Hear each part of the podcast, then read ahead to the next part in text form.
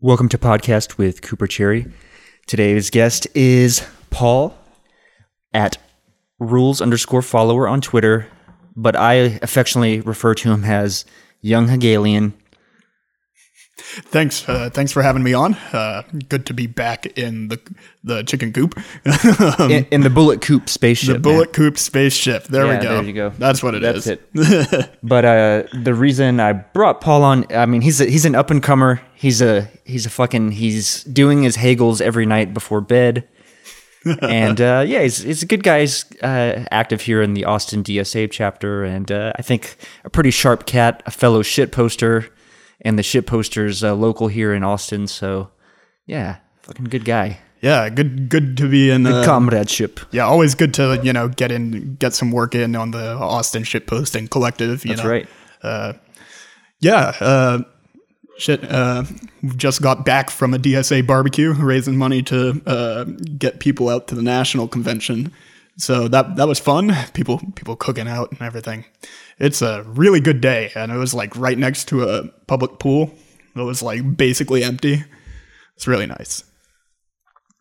But uh, I, th- I think part of what was interesting about having you on, or the reason I wanted to have you on, was to kind of get a more, because I think I'm firmly more so, you know, in that sort of ANCOM realm, loosely speaking, and then I think you're probably more of like what, a, like a sort of classical Orthodox Marxist I guess esque, Yeah. roughly. I mean, well, you know, I'll let you, I'll let you go. Sure. Yeah. Well, um, so I think a lot of people have kind of said this take before, but I think like uh, people kind of tend to like, you know, very much Tumblrized uh, tendencies, right? Like, oh yeah, I'm a, I'm an anarcho primitivist slash Marxist Lenin, like you know, just put like a bunch of word salad into Marcyite it. yeah, and so I don't even know what the fuck Marcyite is, to be honest. But I know there's them and like the Sparts and shit. Yeah, yeah, and all the Trotskyists and everything. It's like I'm whatever. I'm I'm just uh, in DSA, and I think Marx was right about a lot of stuff. That's basically where I stand. I mean, I definitely have mad respects for for Karl Marx. Uh, I would even say maybe like some string. I mean, even like a libertarian Marxist sort of synthesis somehow is kind of has some appeal to me as well. I mean, the political economy critique that he laid out was, I mean, foundational. I think in Yeah. terms of at least get, getting an understanding of of capital and how it really works from that sort of the social relations Right, for sure. And I also think that like people do tend to like very much like kind of treat it very factionally, right? Yeah. Which is uh, kind of immature, I think, a lot of the time. Um, you know, uh, every now and then you'll get like these anarchists who will like say that Marx was wrong about literally everything. And it's like, you know, you really don't need to be that dogmatic, I guess, about it all, right? Um, because, you know, uh, you can disagree or agree with like the Marxist praxis, Yeah. and still think his, like you said, like the the political economy is still accurate, right? Yeah, at least in large part. And I think that's kind of where I more so come from. Right, yeah, because man, uh, uh, as far as like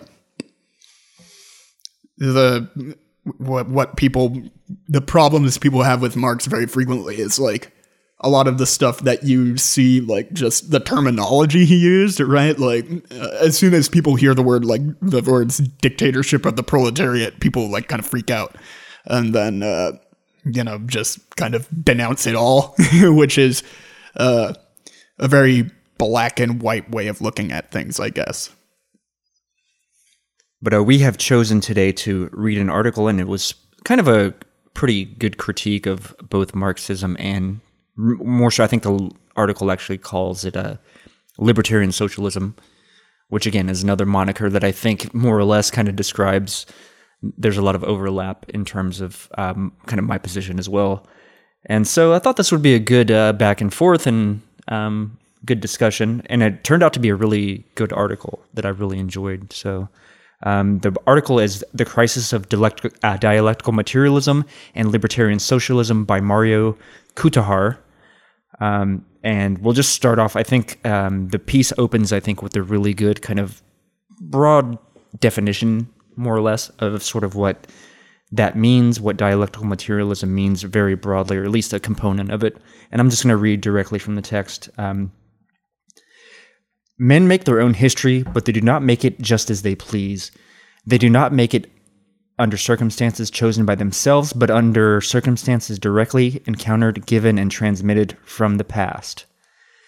Constantly vying with each other are two processes the attempt by human beings to change the world into a human world, and the self preserving inertia of this world that they are trying to change. On the one side, human life, the source of all meaning, a free consciousness bent on making its freedoms real, and on the other, the sheer weight of circumstances that not only resist this freedom but threaten to turn human actions into inhuman results. As long as people do not make history with the circum- with the consciousness that they are doing so, the power of circumstance prevails. The tradition of all the dead generations weigh like a nightmare on the brain of the living. Yeah, and so I think they were very, uh, yeah, I, I pointed that, I kind of like highlighted that one too, because it's, uh, it's why I originally kind of uh, uh, recommended like uh, uh diving into the 18th Brumaire of yeah, which I think that Napoleon. actually is a direct no, it's a direct to, quote. Yeah. yeah, it's the opening passage of the 18th Brumaire, and uh, if if I had to explain like materialism to anybody, that is exactly or like Marx's materialism is that is exactly the uh, the f- quote that I would use. Like just yeah, right away, you know we you know we are grounded in our history. We we make ideology and ideology kind of like reinforces us right? And so i think that that was i think uh you know if you're trying to get like a broad outline of what mark marx thought the motor of history was uh that's that's definitely the case. And yeah and that's why uh that's why you know it's it's i think the author is right that that's like the quote that you should really point out uh, for Marx because also it's a it's just a really great like image, right? The, the, the tradition of all dead generations weighs like a nightmare. It's really it's really uh, you know kind of getting into his uh, goth mood, you know, like very much uh, kind of reminiscent of like the romanticism uh, literary trends in that in that era, right? And uh, let me tell you, man, Marx he knew how to write. He he he had a lot. He had a much. People get this idea of like they try to read Capital, which is yeah, very very dry. dry. Yeah, yeah, and it's like people get the wrong idea and uh, about about like his writing style when when a lot of his like earlier stuff is like this like flowery language and just like devastating owns of all these other people who were in the young Hegelian movement and uh, it's yeah, uh, I would recommend that to anyone who's interested in getting into Marx. That's like the thing that I would read. And so to to counter this idea or materialism or dialectical materialism, we need to, I think, look at how sort of the liberal, um, he, like the hegemony hegemony of liberalism, and its sort of the sort of history that we're all brought up in, like this that conception of history is one that is very different. It's sort of just these events that happen on their own without any sort of historical context of really any kind. It's just like isolated inc- incidents. And that's how, uh, you know, that's sort of the default mode through which people are taught history. And we have sort of the, we always study, you know, the great events of history, the great leaders of history, and that sort of conception of the, the great men of history kind of paradigm, right? Which is in stark contrast to dialectical materialism that posits, you know, these these events have causes, these ha- events have roots within the historical process and the the social relations and the economic relations and the superstructure and the substructure, all of that is always going to be playing into why things occur and not just these random events that, you know, you recite, okay, in 1763 this happened and so forth. Yeah, and that's one of the major things that really kind of brought me to Marxism in general, right? Uh, this idea that uh, we can we can interpret the world in, with an actual kind of like you know understand why things happen instead of having them just like descend from up on high, right? It, it really, uh, as someone who has been basically, you know, like an atheist for his entire life, um, it's been very kind of uh, revealing to have like uh, to be able to look at history as something that really comes, you know, comes from a grounding, right? That that is really like easily understandable. Yeah. And I would, I think you would say that like if you told people uh, like that that this is kind of the like class struggle is the motor of history, and like you know we're very influenced by our economic you know circumstances. I think a lot of people would broadly agree. Yeah, Right. And absolutely. Because that's like that's just they know that like if you're if you're poor you're going to have a very different view of the world than if you're uh, than if you're rich right and so i think that's why it the the legibility of it and the uh and the the simplicity that that it has really does kind of lend it to being a I think it's Lukács or something Lukács or however you pronounce that who who said that like materialism is the proletarian history right because it's uh it it it subverts the narrative right uh the great man the great manism is very much like a uh, bourgeois idea, right? Because uh, it says the ruling class makes history, and you know uh, the people, the the groundlings, don't really do anything to change it. Whereas you know if you start to see it as like a struggle, and then you can actually like learn from history, and like uh, that famous quote from uh, the thesis on Feuerbach, the Which I think hitherto they quote in here as well. yeah, right? probably. It's uh, Or you know, there's like a greatest hits. quote. Yeah. greatest hits.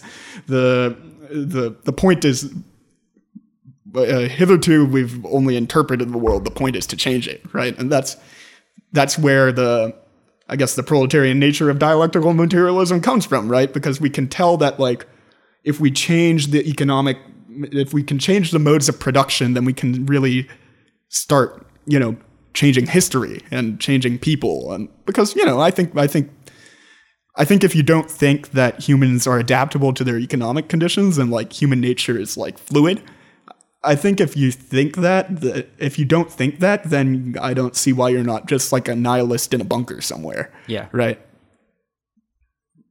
What do you do? You have uh, what about just? And I think they even mentioned this, and other author mentioned in the article, kind of a more of the broadly speaking, a materialist ontology, ontological position of. And I'm sort of one that you know I don't think that we do have a lot of agency, precisely because of the weight of history bearing down on us and all of the circum. You know, we're sort of born in an existing set of social power relations, economic relations entirely. So it's sort of like the tracks, there's, you know what I mean? There's not like an infinite ability. The way that liberalism tries to preach to you that there's sort of like this open, just go ahead and just go out there and, and do it, you know? There's a lot of constraints placed on the individual. I mean, obviously, it's like you can't be doing a podcast in uh, in eight in 19th century Germany, right? The tools the, of you know to transmit and record and all that technology doesn't exist, right? So you're sort of already constrained depending on what historical era you're born into. Do you have you thought much about that sort of it's a different form of materialism, I think, but Yeah, so well, I think it's I think it's really, you know, we do need to you do need to have a good like view of what what the uh, what tools at your disposal what the tools at your disposal are, right? And uh, I think that's uh, you know, that's why we say like that's why Marx says that uh, men do not make it as they please, right? Um, really all that uh, you know knowing about historical materialism is is trying to escape those shackles right of trying of trying to find a way to you know look at the world and look at you know the and try to change it scientifically right uh, as opposed to just uh, you know this uh, what really influenced that was very much the experience of uh, Marx in the revolutions of 1848, right? Which was this big uh, thing where people didn't really have a lot of an idea of what what the world that they were building was going to look like, or what what to really do after uh, political liberation really happened, and so it was it it it comes to realize, you know, that we are we're simultaneously trapped and liberated by this uh, by this idea, right? That we are influenced by our own material circumstances, and you know that's where really it comes to. Uh, that's where like the for example like the Russian Revolution really differs from for example 1848 the French Revolution, right? Because they're very because the Russian Revolution was very deliberately trying to change history in the way they saw fit right? Which is why it was informed by uh, Marx, right? Because he had a very specific idea of how to accomplish things. And so I think that that is a very good, like, uh, I, I think it's definitely a big, big point to realize that we are, like, you know, constrained because you need to, you need to know where to go right? And and that's that's really what I guess materialism is about, like knowing your limits, knowing what's possible here and there, and uh, you know, I guess not getting disheartened by it in a yeah. way. Um, but I wanted to move on. I think the text has and kind of lays out somewhat of a basis for a libertarian socialist view. Um, this kind of follows that uh, overview of kind of delect, uh, dialect. Why am I saying delect? It's delectable materialism. God damn it, shit is good. mm, That's that tasty. Good, good, good morsels. Yeah.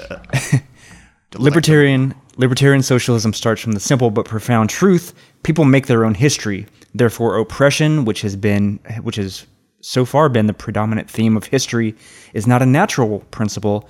And it is not a supernatural one either. What rules and oppresses one person is always another person. Oppression then is not inevitable. The world is not unchangeable because quite literally, the world is what we make it. Right. Yeah, and I think that that's around. Uh, that's kind of around some uh, the point where I also highlighted. Uh, it was like uh, you know, uh, the thing that I got was like, but these ver- uh, these forces of by virtue of their very impersonality are neutral. The winds do not oppress. Lack of shelter does. Right. And I think that that's a very good way to see it. Right. That uh, the the goal of ideology is to make human suffering seem natural, right? And that's that's why uh, that's why it's not that's why ideology isn't just downstream from material conditions, right? It kind of feeds back into yeah. it. And I mean, I think too, like even some. I mean, like I said, I'm just from like a different, the more scientific materialist viewpoint, right? I mean, which I'm very kind of open to in a, in a large sense, but at the same time there is like yes we don't have this free will that everyone i think assumes in, in a commonsensical sort of way but there i think there's obviously room for change somehow. I don't know what the agent is. I don't know exactly how all of that works. But i think there there is some element of choice some somehow in that in our you know i guess in just in living in being right? Um, because I think I back on my own views in terms of politics and whatnot, having been raised in a very conservative, like evangelical home, and like transitioning from that to now, uh, probably like the complete opposite in many regards. So obviously, like there is some ability to change, and we're not just stamped out by like ideology and, and material conditions. Like there is some fluidity at some point, though I would probably argue like there it's very limited, right? Absolutely. You, are gonna you're, there's a lane you can kind of move around in, but you know beyond that you're sort of you're hemmed in to some degree, but you can sort of there is change change is possible, right? Right, exactly. And I think like a lot of a lot of ruling class ideology, right, is to paint the world as unchangeable, right? And to kind of that's uh, just the way it is. Yeah. yeah. exactly. It was the same way with feudalism. It was the same way with. Uh, it's the same way with capitalism, right? Uh, what's the quote? Like someone I can't remember who, but says like, you know, it's easier to imagine the end of the world than the end of capitalism. And that's ideology at work, right? And that's that's really where um, you know, having a real view of what history is and how it happens is very um, it can be very helpful to people, right? Because it, it and that's I think one of the biggest things of this piece, right? That that trying to say that, you know, we we do have agency and you know we can we can learn from the failures of the past without you know having to having to constantly condemn or apologize for it right and so that's that's kind of what i mostly took out of it as someone who's like very uh I'm very like interested in Russian history. I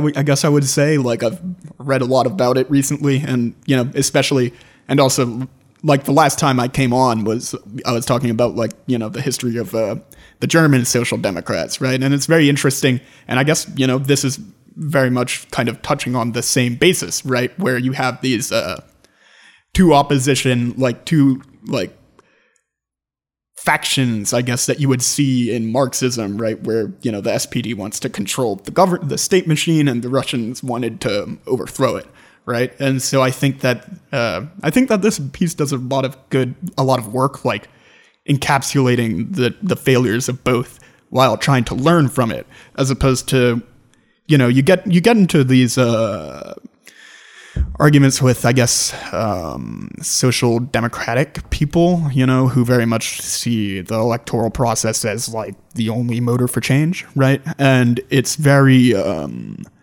what would you say? I kind of lost my train of thought here. It was, uh, it's very, um, you get, you find yourself relitigating the arguments that, you know, uh, Lenin and Bernstein had against each other, you know, it's like, it's, uh, almost like uh, history repeats its or does not repeat itself, but often rhymes. That's uh, you know, I mean, that's another thing. Like, I was I was thinking back on all these like views ways that people like you know look at history. Like the fact that history repeats itself, but it doesn't repeat itself, but it's often rhymes. Like that's paraphrasing Marx, right? People have this gut intuition about what about you know how history happens they just don't have a have a uh, like a guide through it right and so that's where i think really the value of you know historical materialism comes in And I think I just want to repeat this last line of this too, because that is definitely what I think is the important takeaway, even for someone like myself that I think recognize that feels like free will is is pretty constrained. Oppression is then is not inevitable. The world is not unchangeable because quite literally the world is what we make it.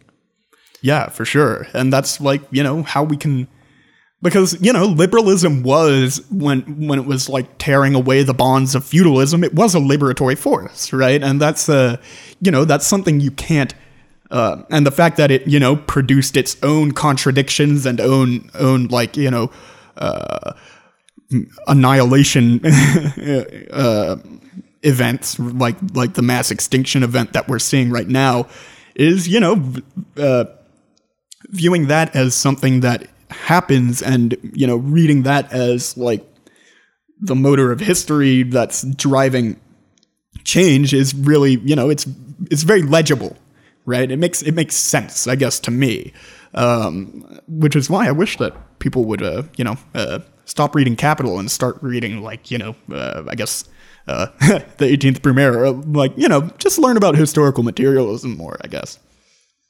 Fair enough. Um, the author, I think, in this next section is going to go. He's going to go in on Marx a little bit. Hell yeah. Um, we are free to criticize dead people. capitalism being mechanistic in its practice is well suited to denounce. I also thought this was a some of this was a really fucking awesomely good analysis of capitalism. Capitalism having being mechanistic in its practice is well suited to denounce opposing theories as mechanistic. Having made freedom precious by denying it, it finds it useful to attribute its own sins to the doctrine of others. Still, its task would have proved far harder than it ha- than it has if Marxists had not been so anxious to justify their critics. When Marx said in the German ideology that the eyes of the ruling class are in every epoch the ruling ideas, he does not seem to have realized to the extent to which this applied to him too.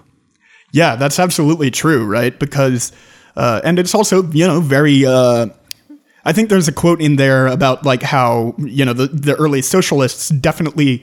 Um, in kind of the master slave dynamic, very much uh, defined themselves in opposition to the liberals, right? During the revolutions of 1848, and and it kind of through that uh, let you know bourgeois ideology kind of you know creep in, right? And so when I think it, I think where where you really see. Uh, uh, bourgeois ideology co- like seep into at least uh, Marxism is where uh, where you get into these people like uh, Kautsky, Bernstein, all these like really because this piece definitely like puts on blast the German SPD, like probably the most blastable socialist party of all time. Um, you know, where these people think that uh, they can change, they can, the, where they, where these people think that they can elicit uh, proletarian goals in a bourgeois system, Right, yeah. Right? Which is definite which is definitely like the the main thing that killed the second international. Right? And i think that that's uh I think that that's very, you know, it's very easy to be a revision, a bourgeois revisionist of Marx, and that's because I think, like they said, that it's, uh, you know, uh, he he definitely. I mean, obviously, Marx is not perfect in any way, shape, or form, and and he's open to interpretation. And that's really where uh, ideology enforces itself, right? And where it gets possible to, you know, have a socialist party vote to go to war, right? Very sad. Oh yeah, Sad. yeah, ooh, yeah. You want to talk? You want to talk about like the thing, the thing. I guess I said this the last time that really just damned socialism for a hundred years. It it has to be the fact that they voted that the SPD voted for war credits in for World War One and killing Rosa Luxemburg, who also gets shouted out in this piece. Uh, I guess a personal favorite of many a libertarian socialist, uh, Rosa Luxemburg. Absolutely, and I think too for someone who's quite anti-statist as well, this cr- sort of criticism of Marx rings very true in the context of something like the the dictatorship of the proletariat idea, lar- you know, broad, very broadly speaking. I'll be, I will be fair to you there. Yeah, it's very yeah. That the, the idea of the dictatorship of the proletariat is very um, it's very morphable, right? I think, or, or it's very like fluid, and people have had their own definitions for everything, right? For that, like you know, once again, to and Bernstein, that meant having the already made, the ready-made state apparatus and taking control of that by like having the unions basically take control of that. And you know, that was one of Lenin's major beefs with that, right? His whole thing was that there needed to be a completely different form of state body to be even to, to be even able to insta like abolish the wage system or something, right? Because a, a bourgeois a bourgeois parliament will never abolish the wage system, right? I think if we're I think if we're talking about um, uh, you know, uh, like a democratically imposing socialism, whatever that means, it will happen in something that looks very different from the democracy that we have right now, right? And so I think that that's really where people get tripped up on it, Yeah. right?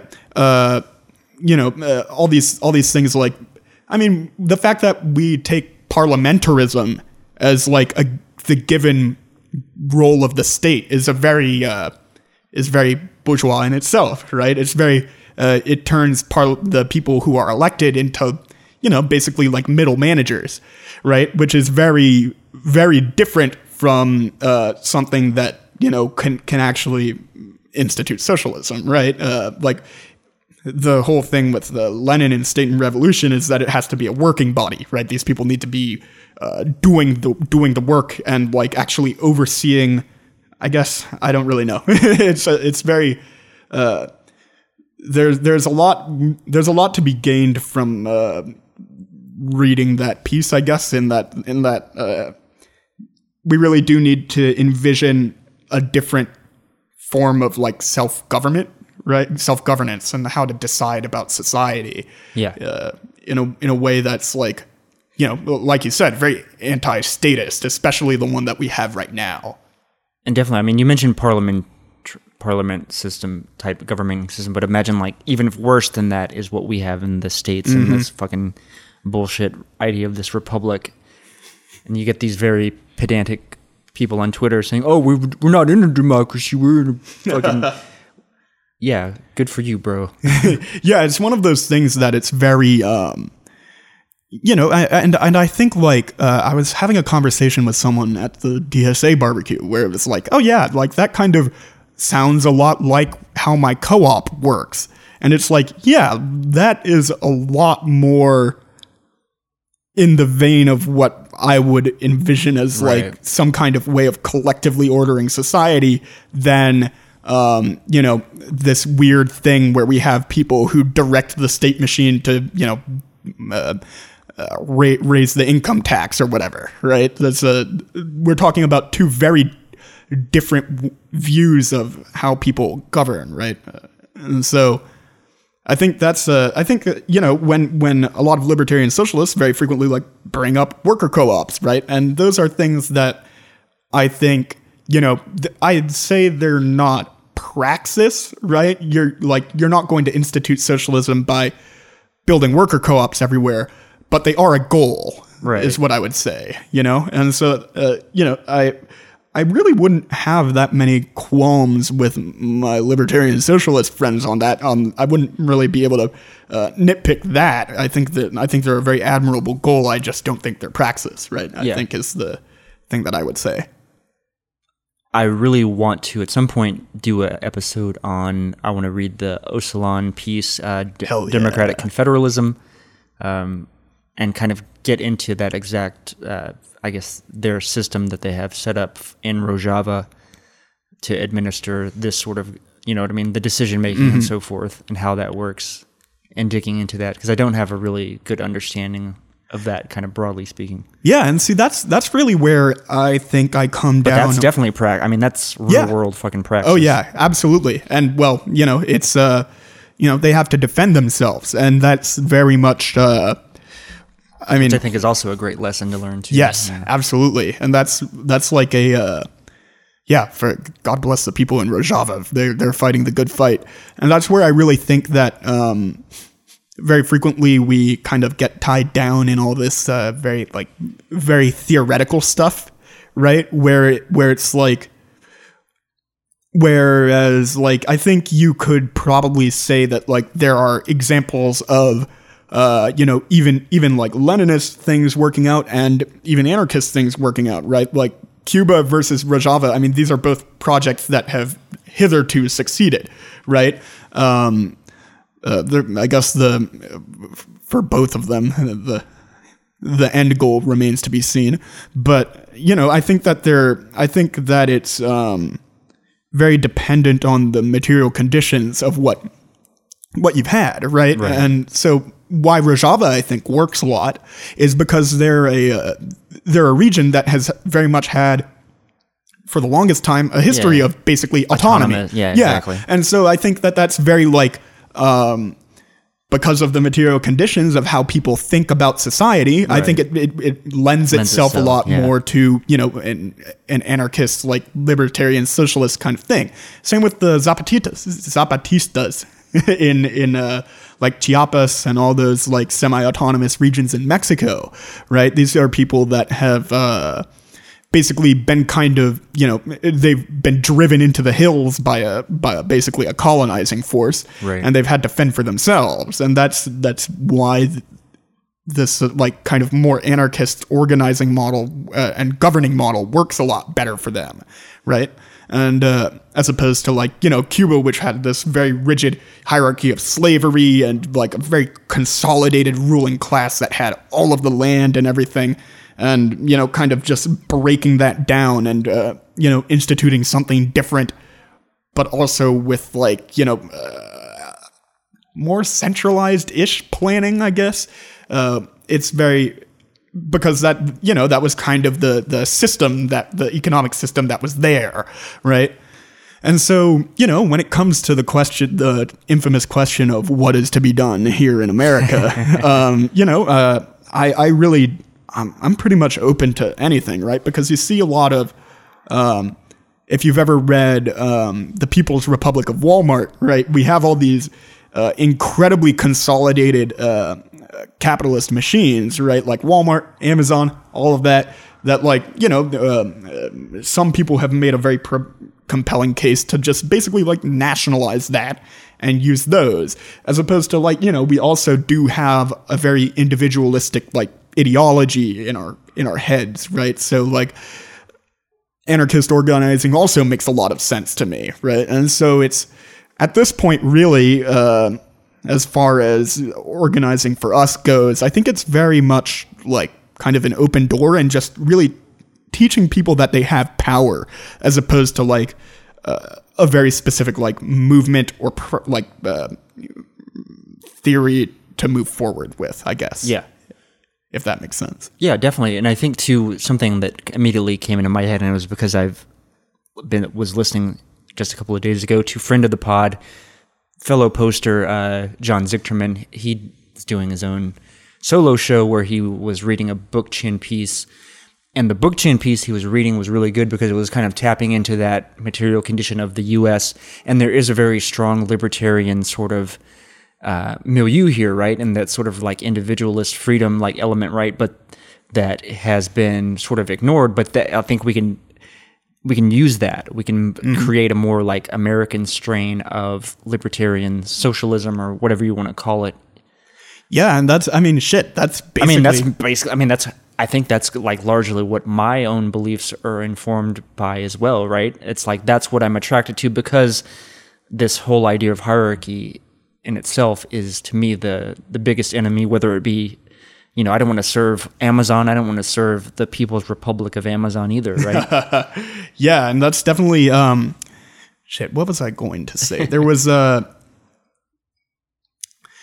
Oh yeah, my personal story of getting into like political theory is like reading up on the foundational texts of liberalism, right? I found this like uh, collection of books that a law student had thrown away outside of a dumpster when I was moving. And I was like, oh yeah, hey look, John Stuart Mill, let's read up on this. and I was reading up on it and I was like, oh shit, like a lot of this makes sense as like a political foundation, but you can see that the corrosive, like the corrosive effect that capitalism has had on all of these liberties that you know we were supposed to be were promised by liberalism, and I think especially as the productive forces of America really like as uh, of uh, late capitalist society really start to get into a like more and more of a post scarcity world, I think it becomes very important to have some kind of, you know, like,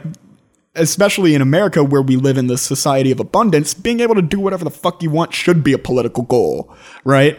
Uh, it's just being able to, it's really where it comes down to is making, trying to have people realize that looking out for each other is in everybody's common interest, right? And that's very much um, something that we need to change from, Yeah. you know, uh, from organizing, I guess, right? I mean, that's that's stuff that we can get done by teaching communities that they have structural power, right? Yeah. That you have structural power in your workplace, and that's something that we can, you know, approach from either an anarchist or a Marxist perspective, right? And that the work to be done does not uh, currently require a revolutionary theory i think we really need to we really need to get the proletariat to like you know realize that it can flex its muscles when it can right Yeah, and that's something too. I was um, I was just explaining to my dad about. It's like, dude, we are we are already we are already collectivized, and we are producing everything socially at right now. Like it's it is happening. We are just doing so under these private companies and these hierarchical forms of organization. We can we can do that in a democratic fashion, right? We don't have to be locked into this paradigm of you know of hierarchy and exploitation. We can take back that. Um, but I want to continue with the text. We yeah yeah yeah we kind of went bit. on a tangent there Um, there's a I this is a little bit more going the author going in on Marxism a little bit as well. Um, but I thought it was it was pretty savvy. So the the problem is that the ideas of the ruling class are dominant precisely to the extent that they are universal. It follows that the most profound expressions of the ruling class, those ideas that are most closely associated with its character, will seem the most harmless and perhaps even the most beneficial. That is what allows them to become dominant. There is therefore a constant danger that revolutionary thought will become infiltrated with counter revolutionary concepts, absorbed from the surrounding milieu, a process that is facilitated by the alienation which the revolution, no less than the average worker, is inflicted with. Revolutionaries will then recognize that their activities have reproduced, albeit in a different form, the pre revolutionary conditions that they were trying so hard to eradicate. Yeah i think that's definitely like once again, if you look back to Russia, that's definitely, you know, something that really seeped in, right? And that's really what allowed the Soviet Union to fall in the first place, right? Uh, the fact that uh, they had this giant bureaucracy after after industrializing right through state capitalism. It, it was very, um, you know, uh, there are arguments to be had whether or not it was necessary to have state capitalism in order to, you know, develop the productive forces of the USSR. But, uh, you know, you can definitely see that how the material conditions of state capitalism in Russia eventually created this unelected, you know, body that was very in, uh, this unelected hierarchy that was very intent on preserving itself, right? As opposed to, uh, you know, not to sound like a Trotskyist, but like a, a, permanent revolution, right? And so that's that's really how kind of I see the uh, any kind of like real progress in society being made, right? You kind of have this very uh, you have I, I think you definitely do need to be able to have a robust and militant rank and file in any kind of project whatsoever in order to keep the the people in charge in uh, in check right. right? Uh, if you're if you're if you're people if the people who represent you or are doing the like you know doing the working body shit for you if they're not like for example instantly recallable who are they accountable to really? Right? And so that's where that's where i think a lot of this like very much grassroots kind of approach to me makes a lot more sense than like a top down system because you really do because I mean if you once again if we look at the you know the motor of history it's always been people protesting against you know or not protesting but like taking action against the state right? Uh, you know all the accomplishments that liberalism is so fond of have always happened because people have been militantly opposed to anything else happening right and you know, I think that's that's very. Uh, I think it's very astute to recognize that the material conditions of all failed revolutions have been have been what you know caused by ideology and then you know eventually bastardized by it, right? And so that's why I'm really fond of this piece, I guess, because it's it's very intent on not denouncing revolutions and not glorifying them as well, not performing hagiography, right? Which I think is very important. Uh, you know, I mean, shit. How how many times have I had to, you know, uh, how much time have online leftists, you know, wasted yelling at each other over whether or not the USSR was perfect, right? That's ridiculous. What we should be looking at is like what worked, what didn't, and let's move forward, right? Yeah, absolutely. Uh, one bit here that I thought, especially particularly with that passage that came to mind, was I'll bring in my boy Lacan here because I thought this was very reminiscent of the sort of master slave dialectic, and particularly oh, yeah. the really big dick quote from Lacan that is uh, what you aspire to as a revolution, what you aspire to as revolutionaries as a master, you shall have one. Yeah, and that's a very uh, that's a very you know dialectical view, right? We summon we summon up our own demons and we summon up our own our own downfalls in a lot of ways through through you know the contradictions in people, the contradictions in the society that we're in, and I think that that's very you know Lacan and you know uh, I guess I really only have a view of Lacan through Zizek, so you know I don't I won't claim to be a Lacan, Lacanian scholar or anything. I mean, dude, Lacan is so obscurantist. No one, no one has a good understanding of Lacan. Yeah, absolutely. Uh, you know, mostly it's just me reading reading Zizek and ta- him talking about toilets. right. Uh, but yeah, I think it's very, you know, uh, in in very much the same way that Marx said the bourgeoisie have produced their own grave diggers. Um, you know, revolutionaries create their own grave diggers by you know uh, uh, you know uh, I guess I wouldn't say fetishizing but relying on like a vanguard right and that's something I guess that this this piece very much like criticizes and like investigates a lot right which is you know I guess vanguardism yeah. right uh, in uh, in labor organizing, there's a very specific like theory of how to view a workplace, right? Which is this like as a bullseye, right?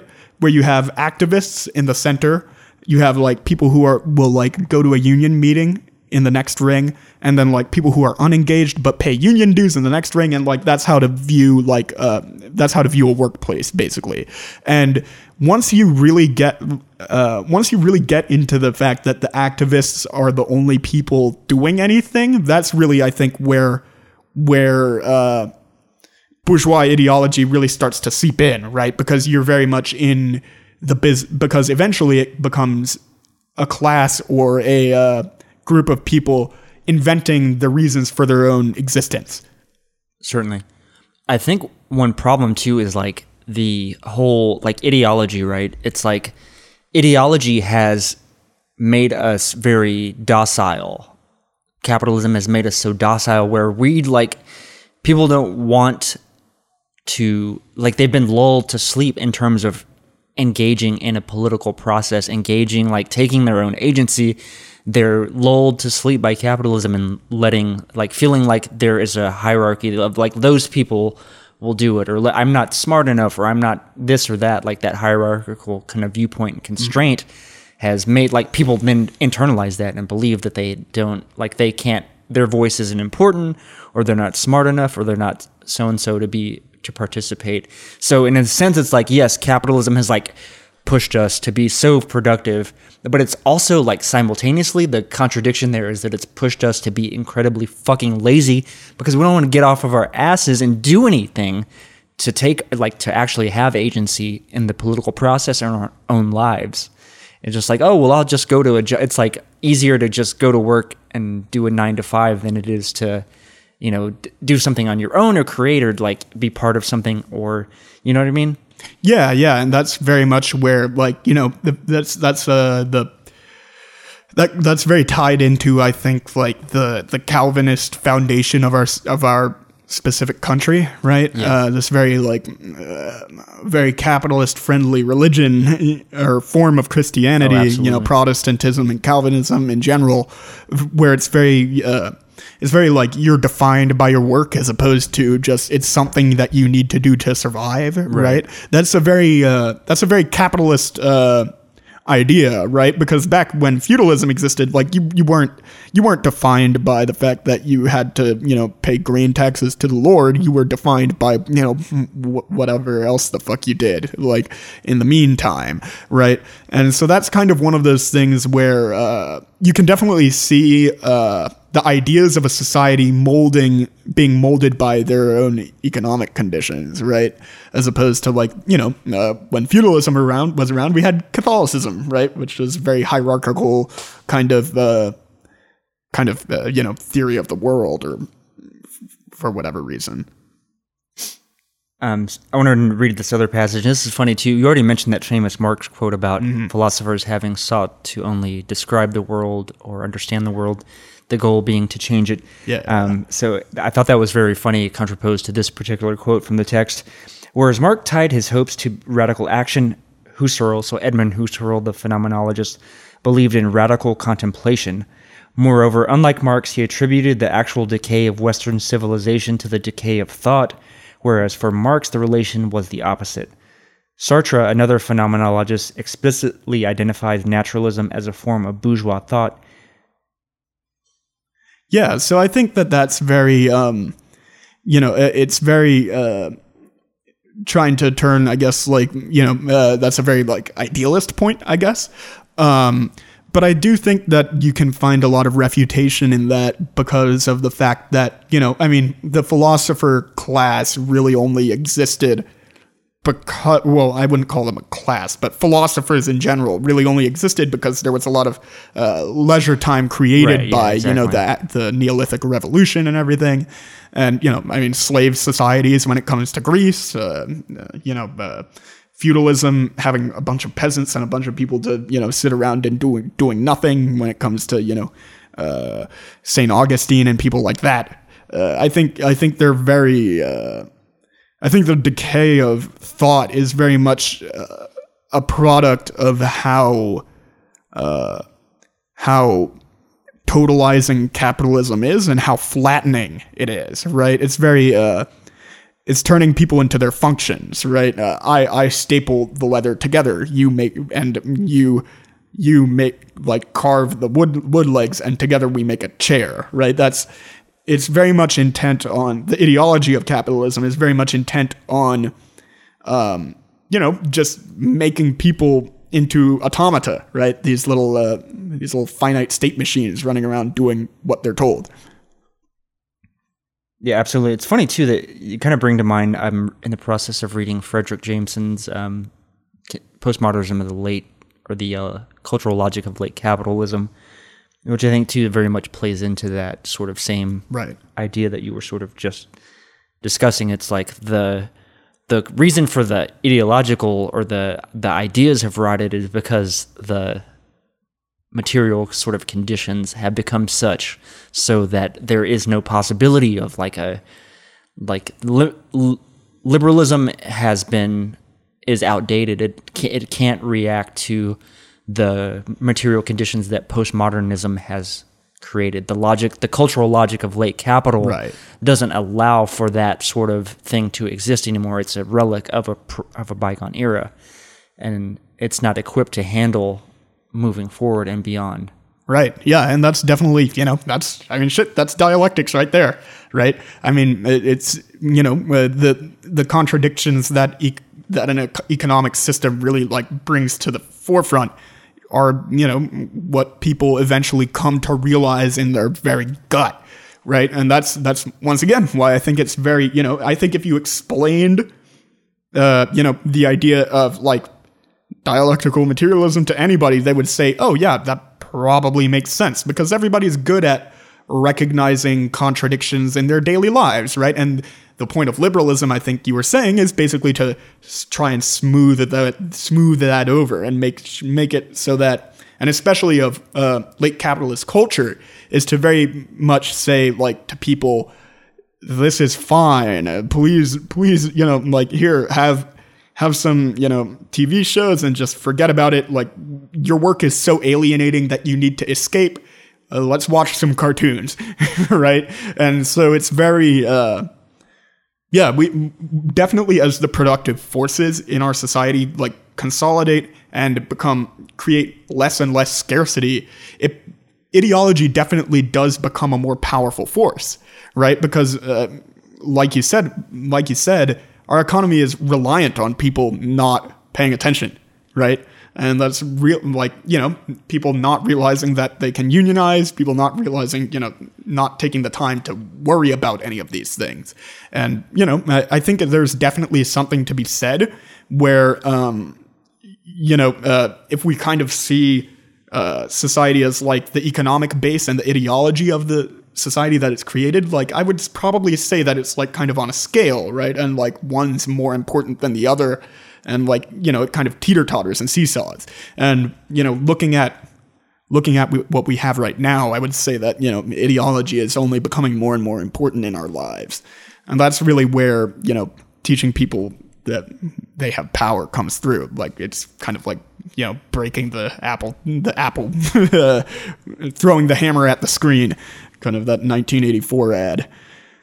and that I think to me that brings to mind my maligned friend that I just that I got a lot of respect for, Baudrillard, in his idea that and his study really of I think that is especially important in our context now is the political economy of the sign, and his quote about there being more information than ever but less meaning, right? So it's like we have all of these you know media outlets right that are generating a bunch of fucking content for us to churn through but there's less and less like it's all kind of bullshit. Like there's no Yeah. like it's becoming farther and farther divorced from any sort of sense of what's real or you know what i mean? And it's all just this sort of simulated kind of bullshit discourse that's constantly going.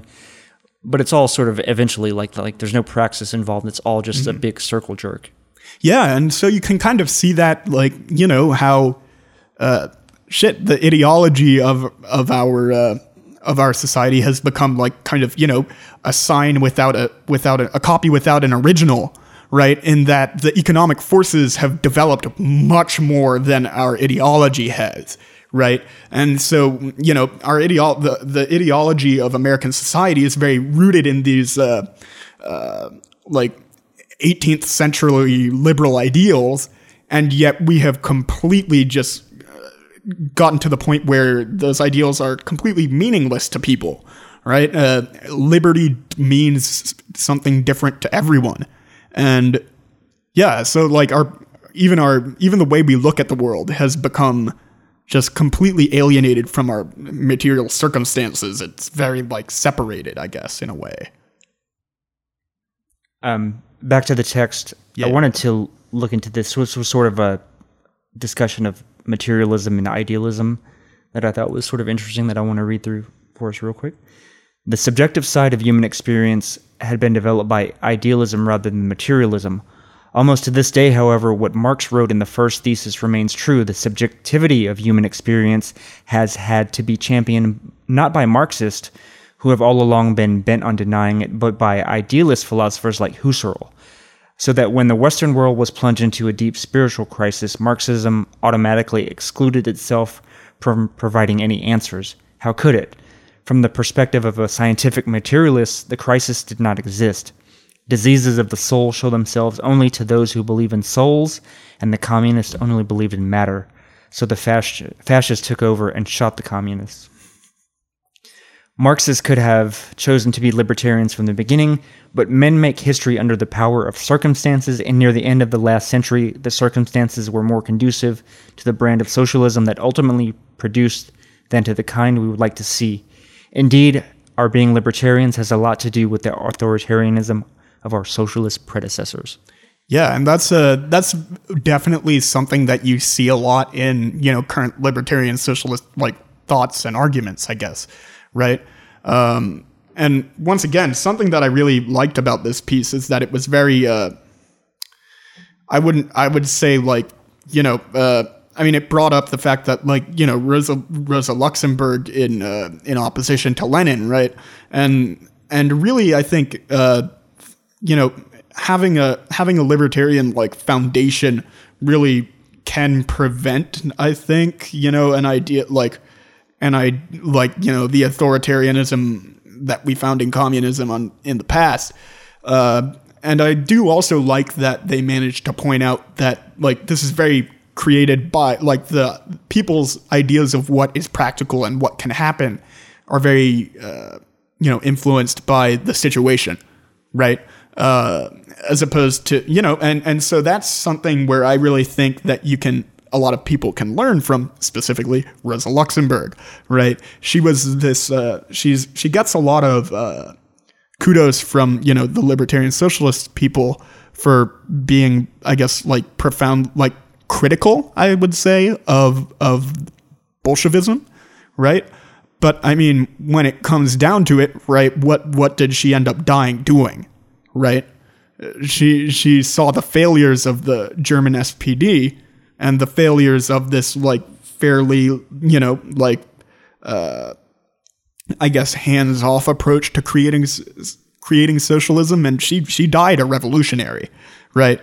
And she you know she came around on some ideas that lenin had right? Which was which i think is very profoundly what this piece is trying to say which is saying which is that you really need to look at the circumstances and you need to have a good evaluation of the situation uh, before you before you make really like profound judgments on what is what is and what isn't possible right? And so that's definitely where i think that like especially now in american society right like socialism is like out of the brains completely of everybody right? And so that's really where it comes down to being able to even just like we like we can't even talk about like doing all this larpy bullshit of like play acting at revolution until we really get to until we get to a point where people can realize that they can seize power themselves right? And that's that's very much has it has to you have to be practical. You have to be pragmatic and you have to be scientific right? You need to you need to look at the conditions that you're in and then decide your strategy moving forward uh, which is uh, you know I, I would say where people very frequently fall into dogmatism i suppose right? Like people are very uh or, you know, uh, people people very frequently like will have all these ridiculous straw man arguments against one another, right? Where it's just people talking in circles over, you know, relitigating whether or not like revolutionaries were right or wrong in the past. When I don't think that that's very productive, I think it's like, you know, uh, criticizing that comes to more, you know, like I said before, uh, learning about the failures and figuring out what to do better next time, as opposed to, you know, arguing for the millionth time over whether or not, you know, cr- the Kronstadt rebellion was, was, you know, uh, correct or not, right? That's just my thoughts. I think to that end too. So this the piece also makes I think a really good quote, and you kind of just discuss a little bit of that. So the development of of socialist revolution or Marxist revolution in Germany and in Russia. So I'm going to quote from the text here, which I think is this is a really good portion. That's great. In Russia, as the nihilist Tkachev uh, pointed out, revolution was possible only as long as Russia was still a backward country in other words, revolution in Russia was possible precisely because there was no capitalism to speak of. Hence, there was never any question of Marxism integrating itself into the structure that preceded it. Finding no capitalism within which to loose itself, Russian Marxism had to invent something like it. One ought to remember here that in Russian capitalism that in Russia capitalism started too late to develop the same way that it had developed in England and France. Had it attempted to take the latter's example, it would have quickly fallen prey to foreign capital in much the same fashion as, for example, Latin America. The solution was supplied by the Bolsheviks primitive accumulation under forced conditions, super exploitation of Russian labor, and autocratic economic development took the place of foreign investment and allowed the Soviet Union to become an independent industrial power. Yeah, I think that that's very. Uh, I think that's a very salient, uh, you know, description of you know what what happened in Russia. I think that that's you know a very uh, honest interpretation. I'd say, right? Uh, like, you know, uh, one of the things that I really took took from this is that we cannot apologize. We cannot apologize. We cannot, uh, and we cannot. but we need to learn, right?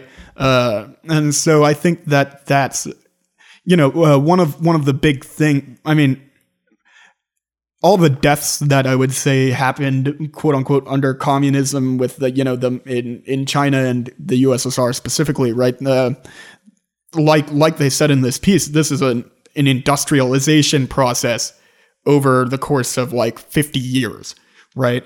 When when in uh, when in when feudalism was really getting like stripped away and everything in these western demo- uh, not democracies but western societies like France and England that that process of industrialization took a lot of colonialism right which killed untold amounts of people and also you know a very slow process of like you know having slums having you know child labor and having everyone die in the, in that right? And so it's you can kind of see how in the Russian Revolution, it was very, they spent a lot of time, right? For example, waiting around for the bourgeois revolution, right? Which is something that Marx for a while thought had to happen before socialism could happen.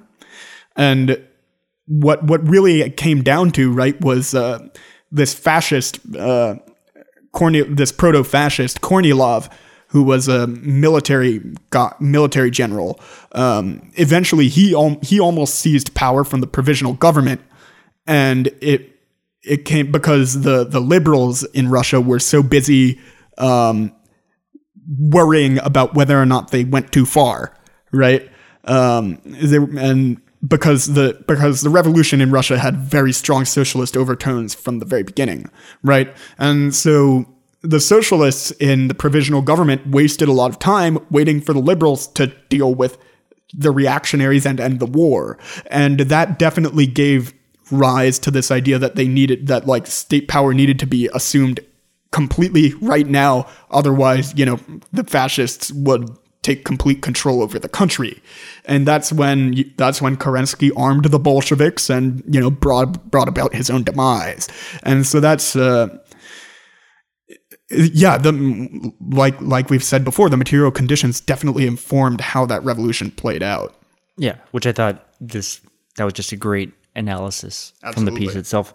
Um, I, I want to read again from the text but I thought this was uh, I just kind of subtitled my notes here. It was like anarchists focus too much on dragging Marxists for clout here.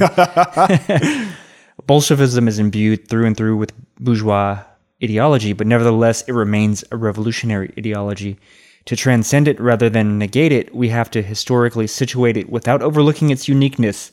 Instead of doing this, libertarian thought has, for the most part, been preoccupied with vilifying it.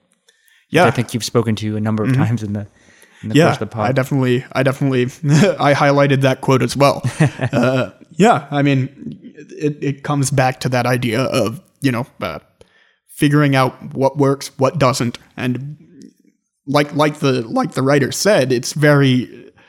You know, Bolshevism was very bourgeois, right? In a lot of sense, it was the it was the bourgeois revolution that all these social democrats in Russia were waiting for, right? Because it did it did create uh, the industrialized, you know, the industrialized conditions along with the the bureaucracy that uh, ended up, you know, being Soviet Soviet style communism over, you know, after uh, after World War II, uh, or I guess even leading up to it, right? Uh, and so it's very, yeah, I, I, think people do waste a lot of time.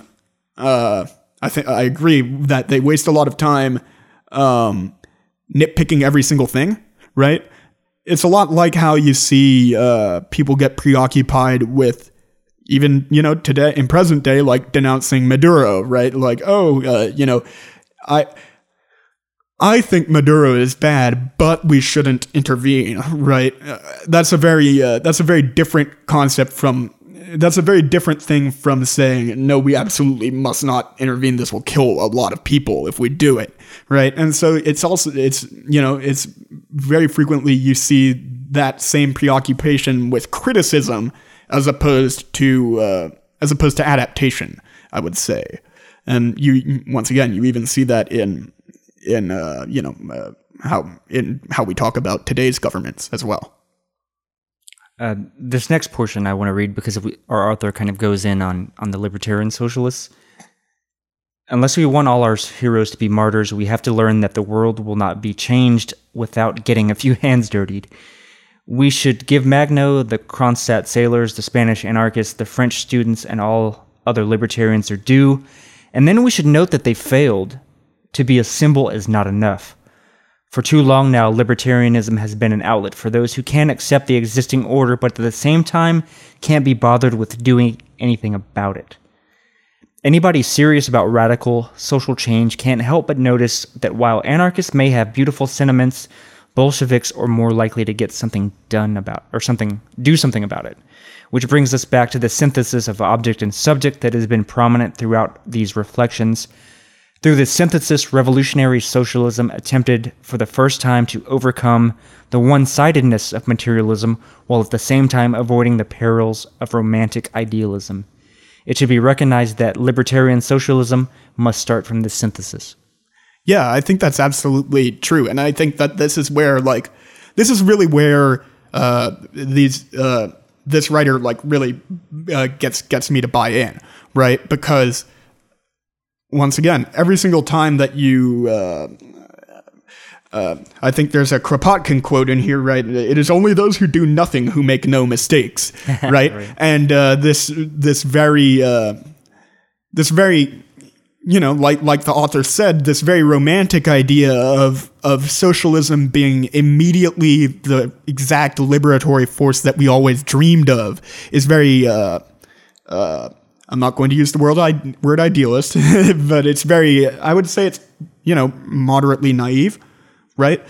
Uh, but we also do need, we also do need to be able to, you know, uh, there's a there's another quote from the 18th Brumaire. I'm sorry, I'm just bombarding people with this, but the, I've I've recently been rereading it, and um, uh, you know, uh, proletarian revolutions are constantly self-criticizing right? And that's why they have these starts and fits and starts right? And that's kind of where you see the difference between uh, the bolshevik revolution and you know the revolutions of 1848 or like the uh, or you know the the preconditions to the Bolshevik to the October Revolution, where you had you know these socialists getting into the provisional government and wondering whether or not they should seize power, and that's really where you know the waiting around kind of kills them, right? That especially when it comes to like you know uh, letting letting all these pogroms happen in the countryside of Russia while while you know the whole state collapses around them.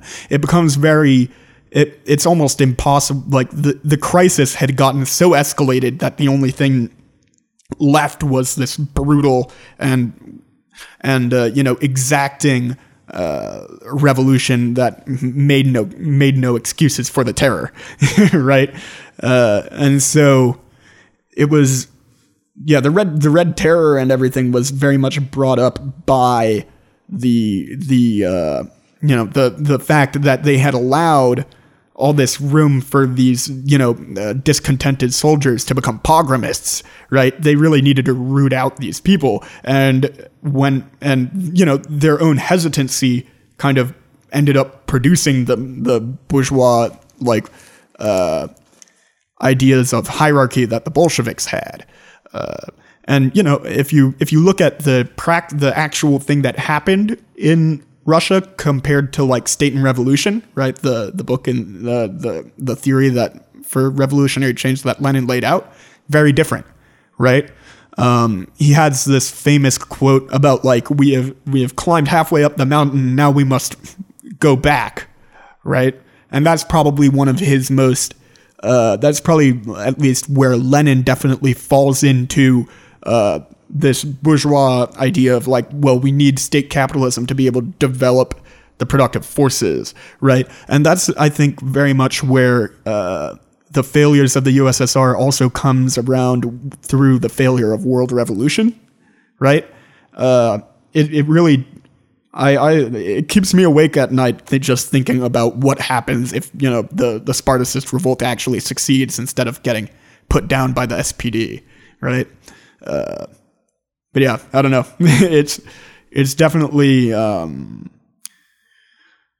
a lot of the a lot of the brutality is also built into the fact that they were isolated, right? Um, I, I don't know what the world would look like if you know the USSR actually had an ally leading up to World War II, as opposed to you know uh, having nobody and basically being having war declared on them as soon as they pieced out of the war in of World War One uh, by the Allied powers real thing that happened.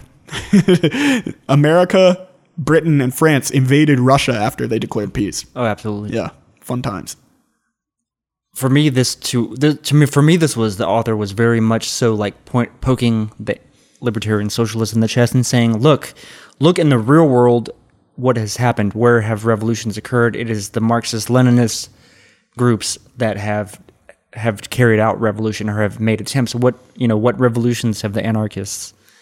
You know succeeded in where have the where is their action where is their praxis right and it's few and far between in comparison when you look at history right and i think that that does kind of i think that is kind of a very like product of of the uh, I guess uh, who was it? Um, Proudhon, uh, the Proudhon like uh, idea of like just refusing to engage with the state will bring about its own destruction. I think that that's very, uh, I think that that's very grounded in, you know, that's very foundational to how a lot of anarchists think, probably, right? Where it's this very like um, refusal to participate in anything less than perfect, and that's really where people get into trouble Whereas, you know, if they were if they were participating in the revolution, they would have a much easier time of being like, you know, uh, that that rank and file revolt against the the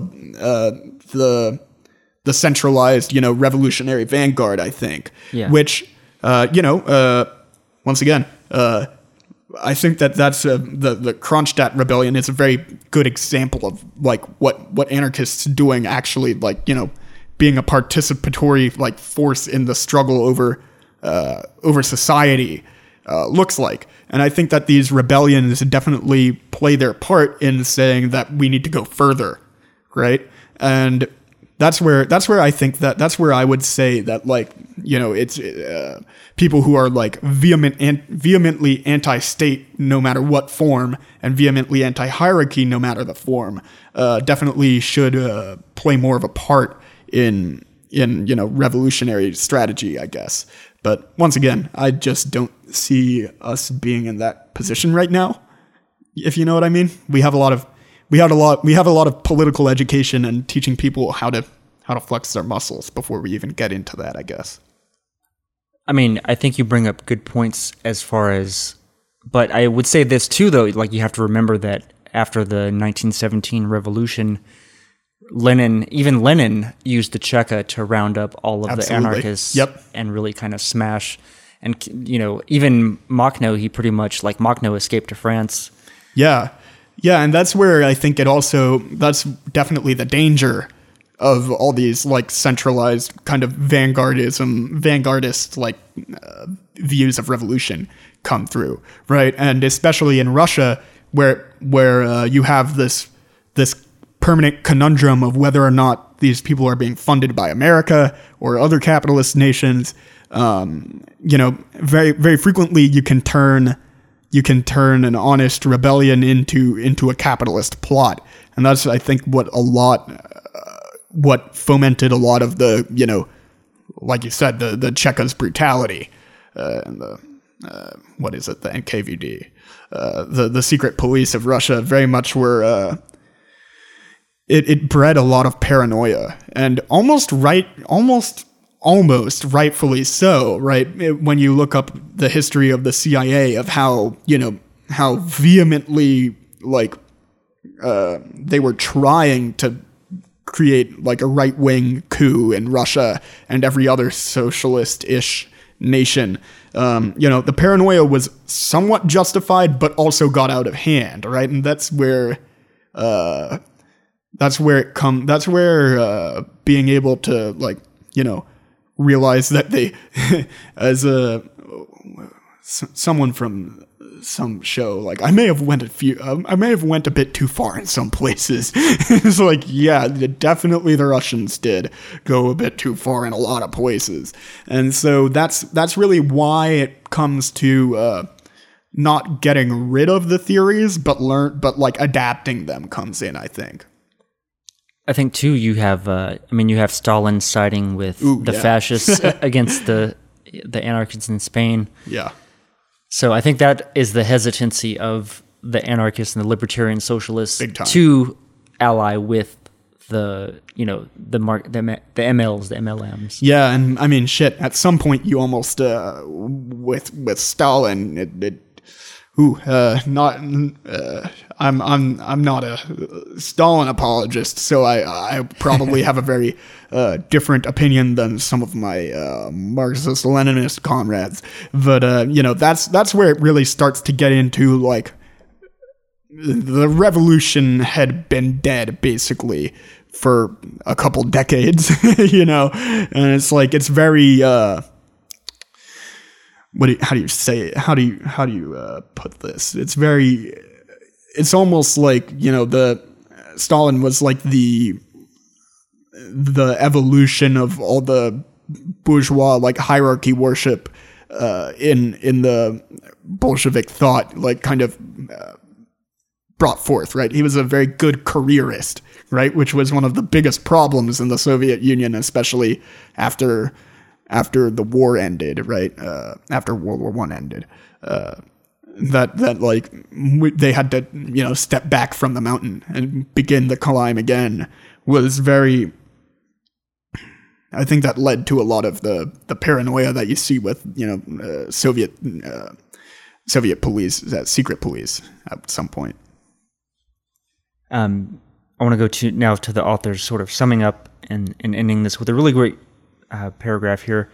No movement considers itself socialist that does not put into practice the synthesis that has eluded Marxism since the first thesis.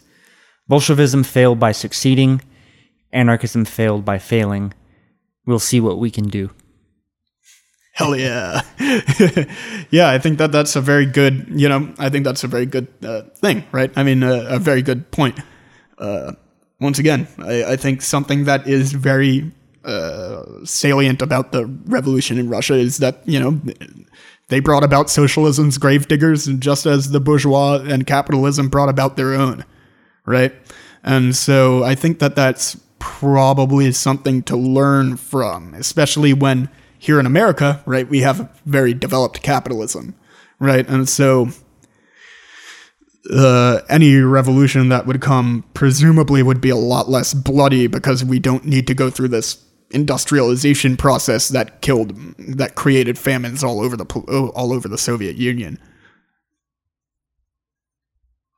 At the same time, it's like how do you over? At the same time, it's like the production, product like capitalism is so advanced that the state has the technology, true, to really like the almost the automation part of it is so advanced that a very small cabal can has the ability to wipe out you know infinite number of of the sort of proletariat the workers the the revolutionaries. yeah, absolutely.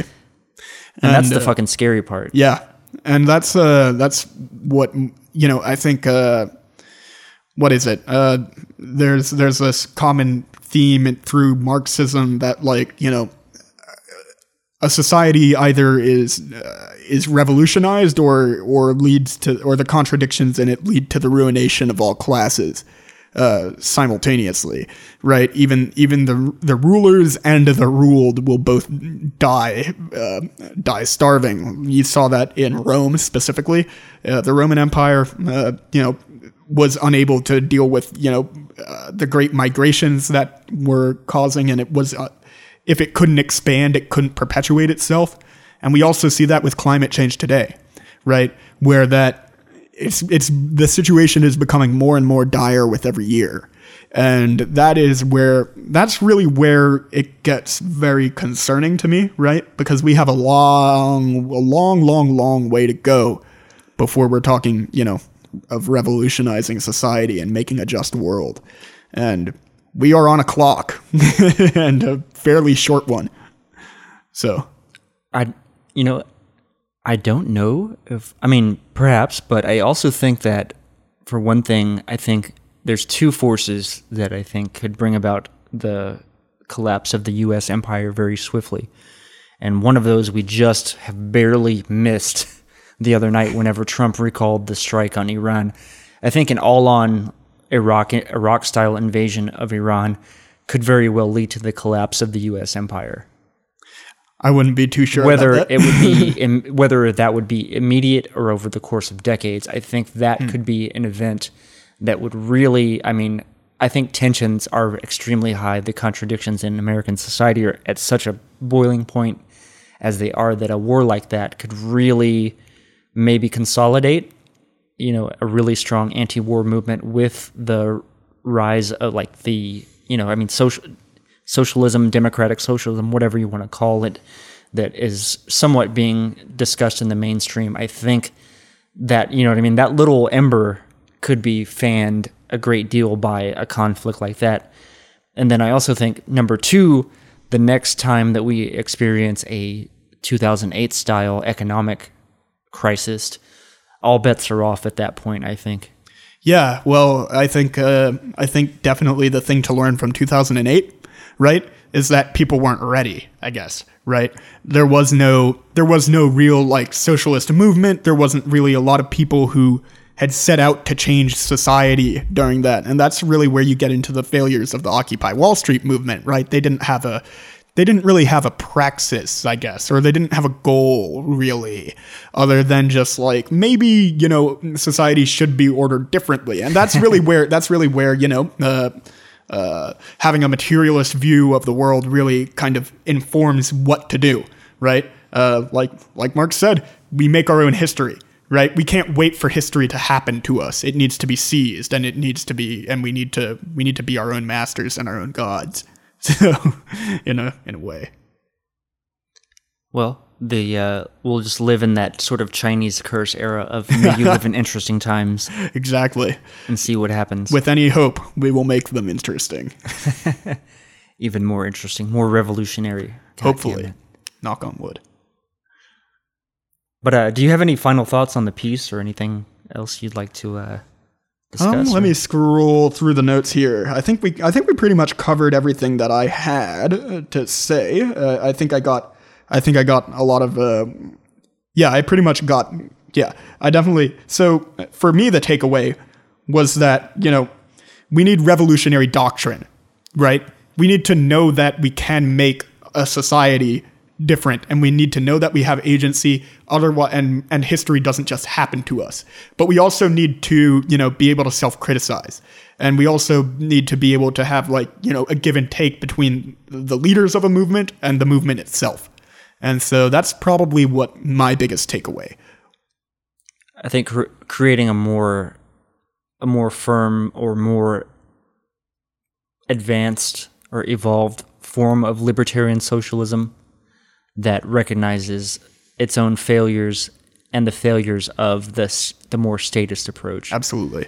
And not being so dogmatic in our criticism of one another but to take that and as a lesson and apply that to hopefully a future revolution that can really bring about change and really get to ultimately changing those productive forces and the social relations within our society and the world at large. yeah constructive criticism not moral criticism i guess Yeah, exactly. moralizing criticism yeah But uh, yeah. I think that's that's a good spot to end the uh, pod for this week. Uh, do you want to share? Uh, I guess we could say again, you can follow you on Twitter. Yeah. At rules underscore follower. Do you have any other projects or anything like that? So yeah, plugs, plugs, plugs, plugs. Well, um, DSA has a lot of stuff going on. We're really, you know, ramping up. We've got we just won uh, the repeal of a lot of uh, you know uh, no sit, no lie, no camping laws. So that that was a big win for us.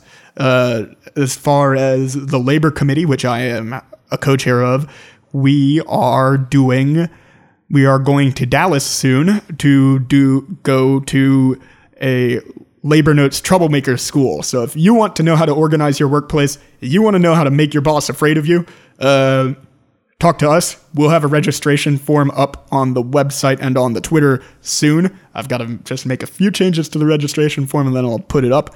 And uh, you know, we need to, yeah. So uh, with any luck, we we can you know get a get a good convoy of Austin people out to that, and uh, you know learn to raise some hell at the workplace.